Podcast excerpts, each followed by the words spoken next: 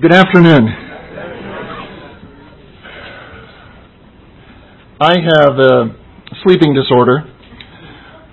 I used to almost make fun of one of the elderly members of our congregation who could fall asleep just by sitting down in an afternoon.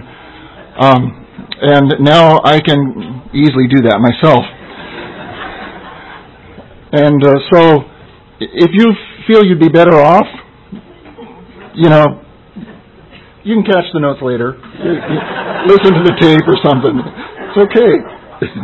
I I understand. Hopefully, I won't fall asleep up here. As some of you know, I often start with a few personal remarks, so I'd like to do that uh, if I may. I would indeed like to thank the congregation here at Murray Road for stepping up and hosting this meeting.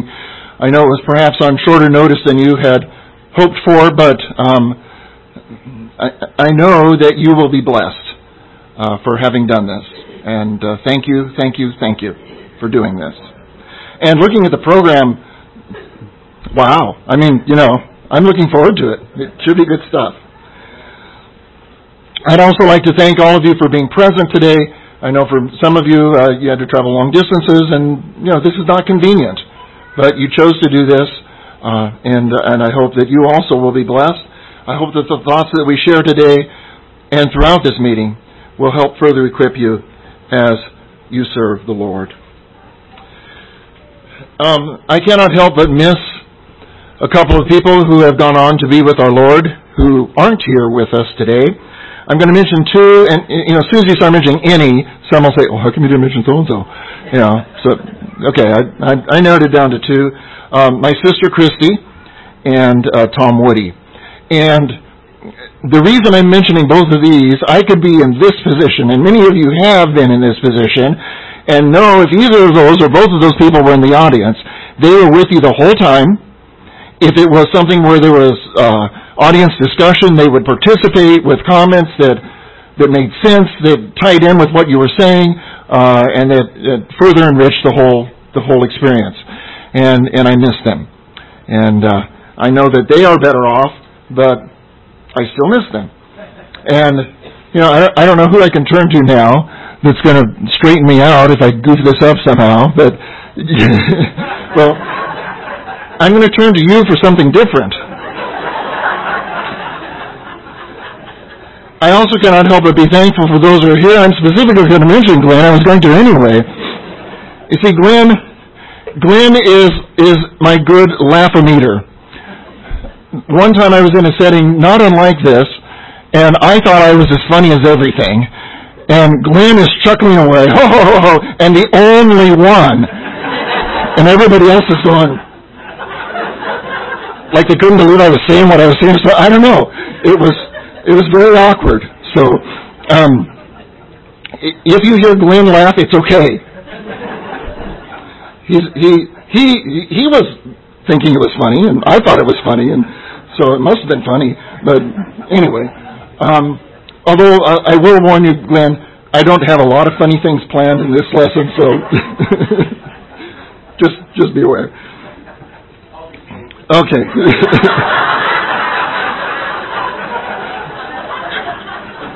it's okay. I understand.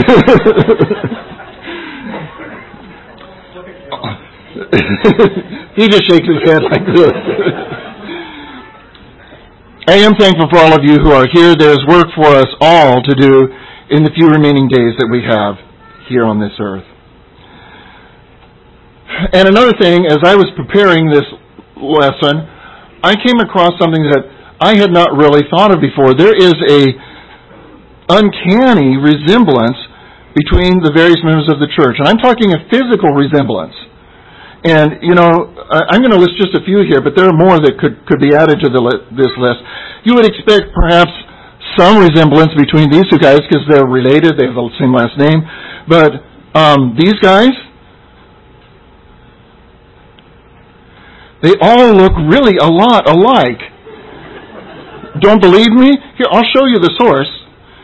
Can you see that?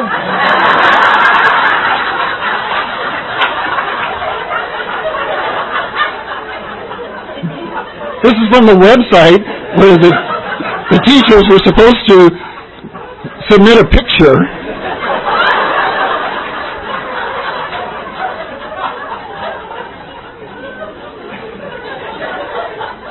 So,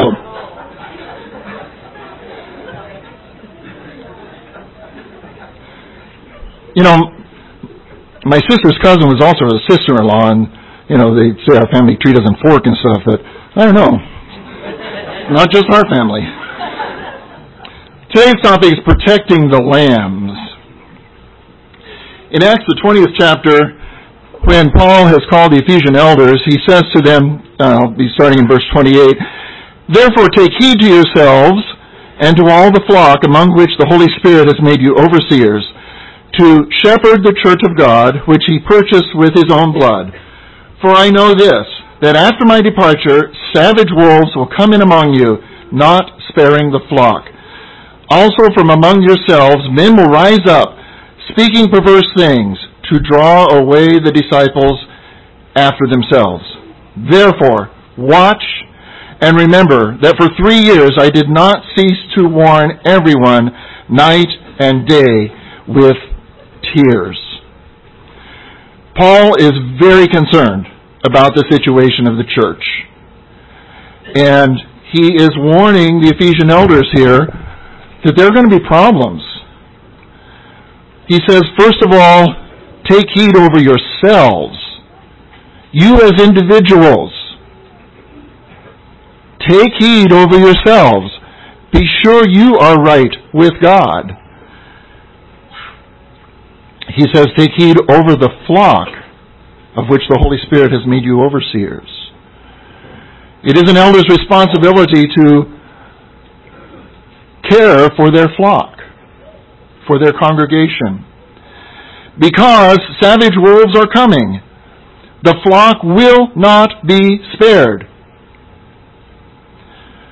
From among you, from among perhaps even the elders, men will rise up and speak perverse things. Disciples will be drawn away to them. That's dangerous stuff. And it's not unique to the church at Ephesus. And this issue of protecting the lambs is not just the responsibility of the elders. It is, you know, they are the ultimate responsible humans here, but each of us can participate in helping the flock to be safe. Who are the most vulnerable from within the flock? Well, if we were thinking about sheep, we would say the weak, the sick, the young. The topic is protecting the lambs, and the instructions, as I understood them, was to focus on the young in Christ. Now, that not, might not necessarily be a young person, but the new believer, the young in Christ. How can we help protect them? So, what should be done concerning the young in Christ? We should nurture them. We should feed them the milk of the Word while they are young. We should help them to transition to the meat of the Word. We should pray for them. I heard one person say, Why do we spend so little time in prayer when prayer can do so much? Pray for them. How many times do you hear the Apostle Paul write about how he has prayed for whomever it is that he's writing to. Pray for them and love them. There was much said about that this morning, and I thank the previous speakers. In Hebrews, the fifth chapter, the end of the fifth chapter, and the beginning of the sixth chapter, starting in Hebrews 5.12, uh, the writer of Hebrews here is chastising, I guess, if you want to call it that, um, these people for not being mature. But I think we can learn something about the young in Christ from this passage. For though by the time you ought to be teachers, you need someone to teach you, again, the first principles of the oracles of God, and you have come to need milk and not solid food. For everyone who partakes of only milk partakes only of milk is unskilled in the word of righteousness, for he is a babe. But solid food belongs to those who are full of age, that is, those who by reason of use have their senses exercised to discern both good and evil. That's an interesting definition, I think, of the mature Christian. Let me look at that again, or let's look at that, or just read that at least again. Verse 14, but solid food belongs to those who are of full age, that is, those who by reason of use have their senses exercised to discern both good and evil. Therefore, leaving the discussion of the elementary principles of Christ, let us go on to perfection, not laying again the foundation of repentance from dead works and of faith toward God of the doctrine of baptisms, of laying on of hands, of resurrection of the dead, and of eternal judgment. And this we will do if God permits. Look at the things that are listed here that he says we're not going to go on. We're not going to talk about this anymore. This is the elementary teachings, the elementary principles, the milk of the Word, repentance from dead works, faith toward God. Okay, yeah, that that seems like elementary. The doctrine of baptisms, plural. Laying on of hands. Resurrection of the dead. Eternal judgment.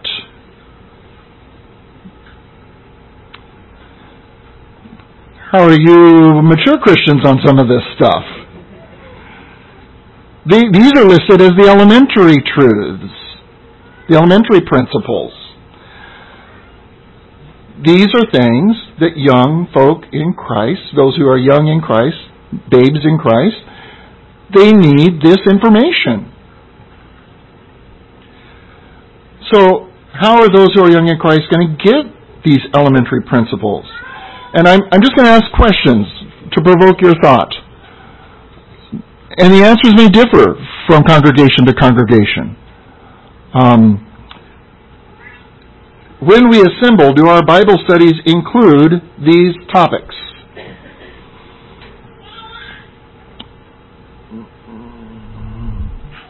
You know, we're studying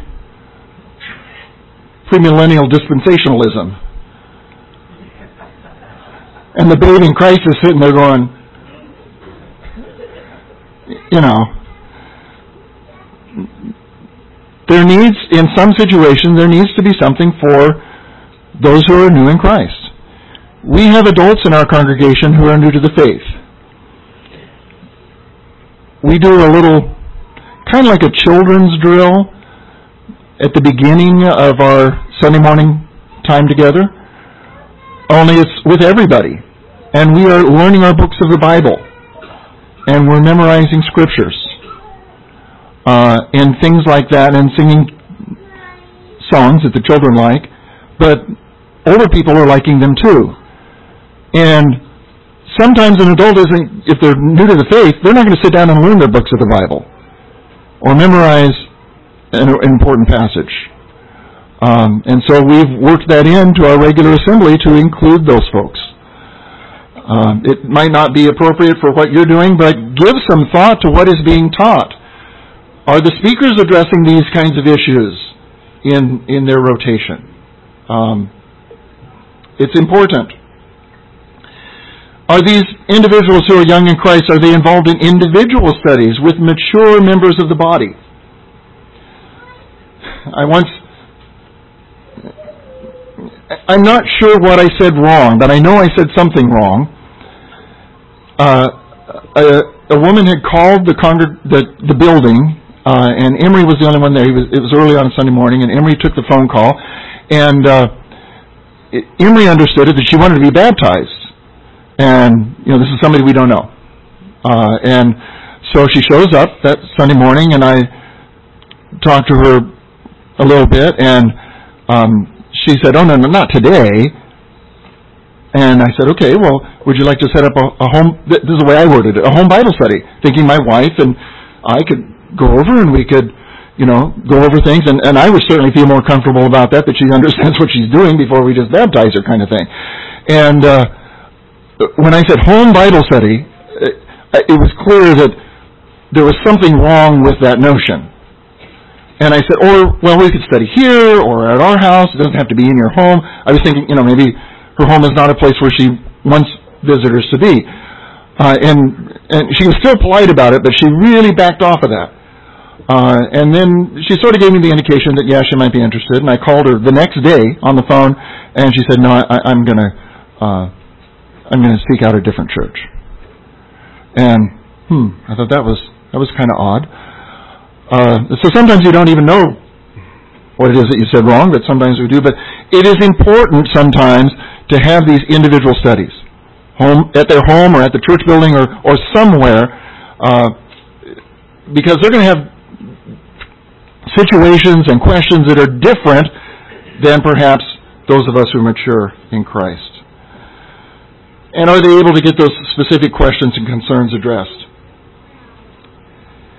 And are they connected with the body? And do they understand why we do the things we do as Christians? Along the lines of connected with the body, do they understand the idea of being a member of the congregation as well as a member of Christ's body universal?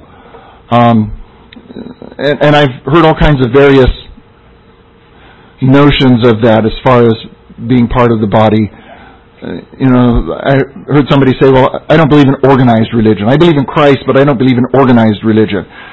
So that, does that mean they believe in disorganized religion? Or, you know, what they really meant, I think, is I don't want to be part of a congregation. You know, I can believe in Christ and I'll be okay, but I don't, you know, I don't have to go to church and, you know, all that stuff. Um, and, and I think people need teaching along those lines. And sometimes there's just no other way but an individual study to get that taken care of. Um, I, I know a young man who didn't mind coming to, to services at all, but did not want to be a member of any congregation. Uh, he had been in the military. He had not had a good experience there. He didn't like one man being over another man, and you know probably somebody barked at him too many times, and he didn't enjoy that experience.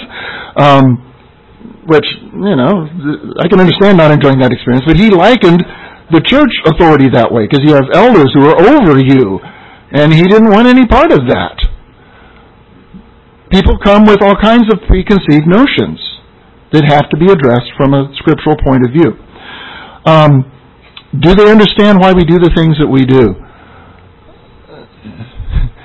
One of the women in our congregation was studying with another woman, uh, a home Bible study type, an individual Bible study type situation, and I'm not sure how the topic came up, but it did, um, of uh, instrumental music. And uh, the member of our congregation explained, you know, why we did what we did and all that. And the other woman was uh, astonished and really thankful she was a woman of financial means, and she was ready to give us a donation because she thought we just couldn't afford a piano. And, you know, I'll help these guys out a little bit, was what she was thinking. And, uh, you know, it's, it's, it's not that way. Just because, well, people have all kinds of different experiences, and until you start talking about the subjects and addressing the questions, they don't know. We have a, uh, fairly recent member, and I mentioned the topic of mutual edification, and he said, "What's that?" And you know, well, obviously that part hadn't been discussed yet, so we need to talk about what that is and why we do what we do. It's important for the young people in Christ, for those who are young in Christ, to get access to this information, to be taught these things. And sometimes we just take it all for granted because we've been doing it forever and they should get it by what osmosis or I don't know, you know. We got to teach it to them. If you are a mature member of the body, are you able to help those who are young in Christ? What if they are different? And I could get stuck on this for a long time. You know, people who are like me, I like, because they're like me. And if you're like me, you like people who are like you too. But people who are different might not be all that likable. And it can be different for all kinds of reasons. Socioeconomic, age, race, language. What if it's somebody who doesn't like to read or can't read? What if it's somebody who doesn't like to sing? What if it's somebody who's in prison? I can do the what ifs for a long time on this. Uh, and, you know, how far are we going to go to help someone who is a lot different than we are? Or are we just going to give up because they're different and I don't really care for them because they're different? If that's the only reason we're not involved in teaching them and helping them, shame on us. Christ died for all people, not just those who are just like me.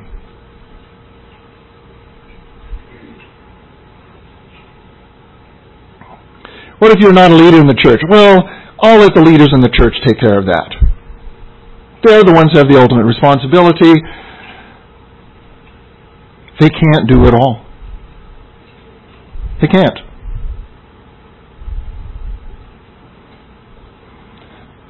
The lady who was talking with the other lady about that she didn't need to give us a donation for the piano wasn't a leader in the church. Her husband wasn't a leader in the church. She was just a good Bible student who loved the Lord and wanted to share the word with someone else and was doing that. I think we all have a responsibility to teach the word not just to those who have been baptized. I mean, not just to those who have not yet been baptized. You know, bring them to Christ. Because sometimes we, we, we, we stop there. Okay, they've been baptized. Now it's all, all done. It's all good. Well, no. That's when the work really needs to start. That's when Satan's really going to try and get at them. He had them before. Now they've been baptized. Now he's going to want to see what he can do.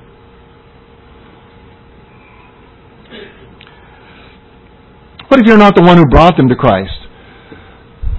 Often the one who brings them to Christ is the one who has feels a responsibility to, you know, to continue and help them along. Well, it doesn't always work that way. And sometimes it's even better that somebody else take over that responsibility or assist in the teaching of the new Christian.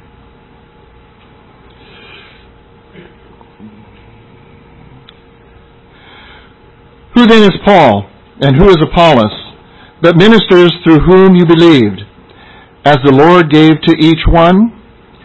I planted, Apollos watered, but God gave the increase. So then, neither he who plants is anything, nor he who waters, but God who gives the increase. Now he who plants and he who waters are one, and each one will receive his own reward according to his own labor. For we are God's fellow workers. You are God's field. You are God's building. Sometimes you'll plant and somebody else will water. Sometimes somebody else will plant and you'll water. Sometimes all we have is fertilizer. But that's important too. It's not in the scripture. Uh, uh, I'm, I'm not, you know.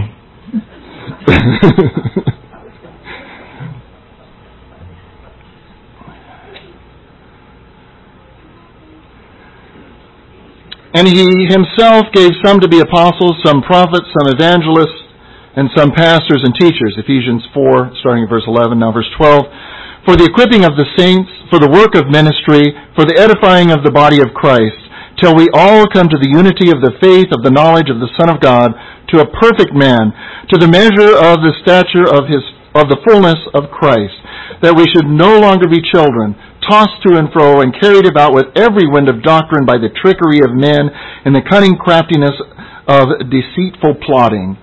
By speaking the truth in love, may grow up in all things into Him who is the head, Christ, from whom the whole body, joined and knit together, by what every joint supplies according to the effective working by which every part does its share. Every part does its share. Causes growth of the body for the edifying of itself in love. This is the goal. That we all work together to build one another up with Christ as the head and each of us doing our part to help one another.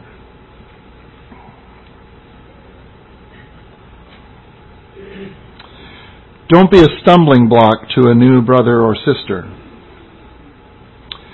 Don't be the one about whom they can say regarding some bad behavior, well, so and so does that, so it must be okay for me to do it.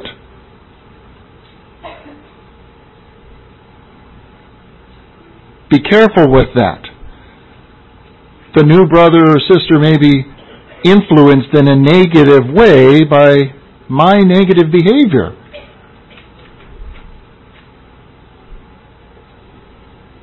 Don't do that.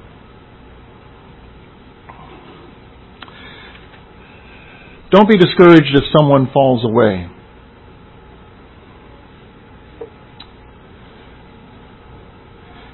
In the parable of the sower, there are four types of soil. And in Matthew 13, starting at verse 18, Jesus gives uh, explanation of the meaning of the parable of the sower. And summarizing it, the first type of soil, the path, this person did not believe, and the evil one snatched away what was sown in his heart. And what is sown, of course, is the Word of God. The rocky soil, this person received the Word at once, but trouble or persecution came because of the Word, and this person fell away. The soil with the thorns, this individual hears the word, but the worries of this life and the deceitfulness of wealth choke it. There are four types of soil here. The first three don't make it. The fourth type, the good soil, this person hears the word and understands it, and they produce a crop yielding a hundred, sixty, or thirty times what was sown. Now, of those four types, probably the first type, the path, didn't ever really even believe. They didn't understand. They probably weren't baptized. But I think the other three, the rocky soil, they received the word. They sprang up at once. They might have been baptized. But persecution came, they fell away. Or the soil with thorns, they hear it. Yeah, they get it. Yeah, this sounds pretty good. But eventually the worries of life or the deceit, deceitfulness of wealth. Do we even comprehend that in our wealthy nation? The deceitfulness of wealth? You're working, wouldn't you like to have a raise? Yeah. I'll work longer hours for more. Yeah.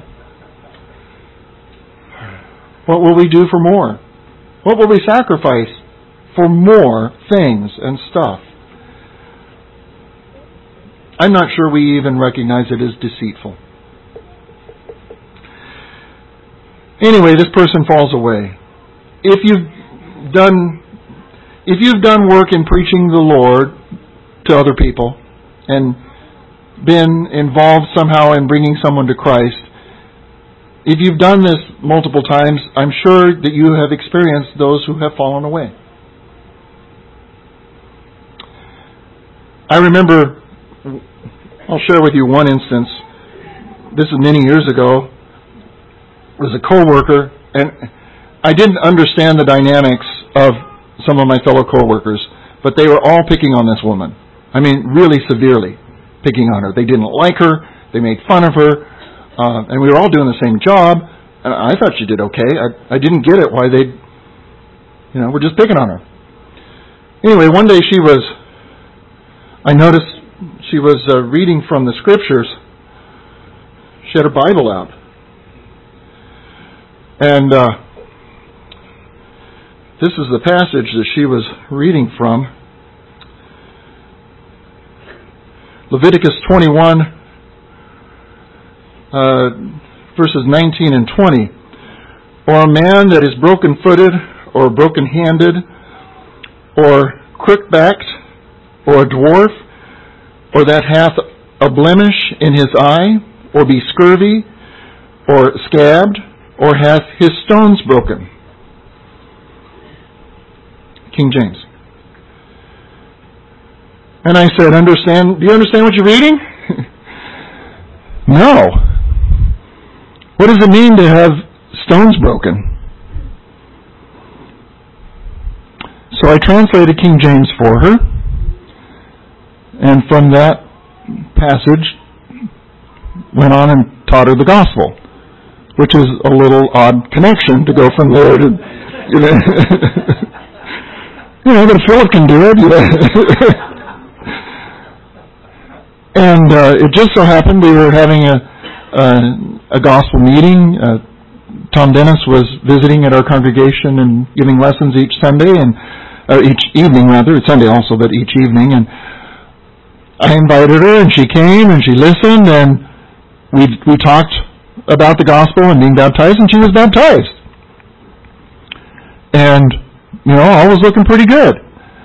But then the next day, she had to go back to work. And it was the same folks that were picking on her. And it didn't get any better. And pretty soon her self-confidence in her work was failing, and it caused her now to start make, making real mistakes. I mean, doing things wrong now. Uh, and of course that just was more fuel for the fire, and it got real ugly. She finally quit, just quit. Didn't want to work there anymore. Wasn't long after that that she quit attending with us too. Christ can make your life much, much better. But some things won't change immediately. After a person is baptized, they still have to go back to that same work situation, or the same school situation, or the same family situation. And it may take them a while to develop the internal skills necessary to really deal with those situations in a Christ-like manner. And we need to help them. But some will still fall away. If that happens, please don't give up. Well, so and so fell away, and I I saw to it that so and so was baptized, and now they're not. You know, they've they've fallen away, and I, I just don't want to do it anymore. I give up. Don't give up. You don't know the hearts of people. I can't look at a person on the street and say, that's the one who's going to receive the gospel and it's going to really take root and he's going to produce a hundredfold. I can't tell that person. And I don't think we're instructed to do that. I think we're instructed to plant and to water and let God give the increase. And when they fall away for whatever reason, realize that that's what Christ predicted would happen. But we still need to plant and we still need to water. Those of you who do what we call dry farming, which is, I think, the only thing you do here in Missouri, pretty much. Um, no. No, California farming is still irrigated, most of it, while we still have a little bit of water.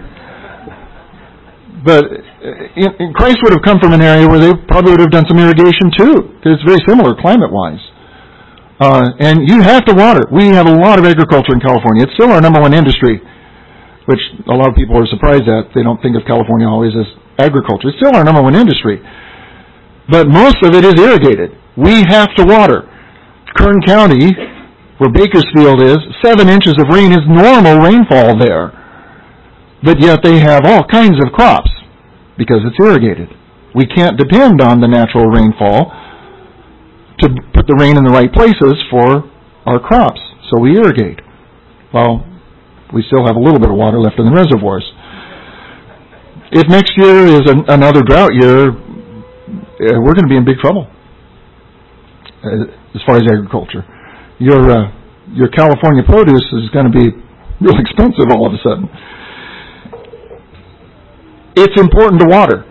It's important to plant. That's our job. That's what, and let God give the increase, and rejoice when He does, and don't be discouraged if the person falls away. Only one out of the four types of soil produce good results. We often don't know the hearts of people and cannot predict the end result. Keep sowing, keep watering. So, what can I do to help the young in Christ? Teach, encourage. I knew a man who I considered him to be an excellent encourager. He knew what was going on in the lives of pretty much every Christian with whom he had some contact with. He knew what, what they were about. He could go up to one of the young people and say, So, how's football practice going with you? Knowing that they were in football. Or how's this working out? Or how's that? And they get, you know, he'd get real answers because he cared and he knew. And he was a good encourager, knew the skills of others and encouraged them to develop those.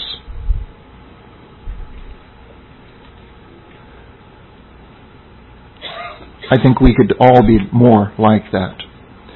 We need to pray. We need to be a good example. We need to love. And we need to be vigilant. Why? 1 Peter 5 8. Be sober, be vigilant, because your adversary, the devil, walks about like a roaring lion seeking whom he may devour. I knew a young man one time who said, I'm not really worried about the devil. I'm a Christian. Well, that young man's drug habit caused him a lot, a lot of problems. He should have been worried about the devil. Because the devil got him. Be vigilant, because your adversary, the devil, walks about like a roaring lion, seeking whom he may devour. Believe this scripture. It is true. Let us help one another. Let us continue to plant and water and encourage and protect the lambs. Thank you for your attention.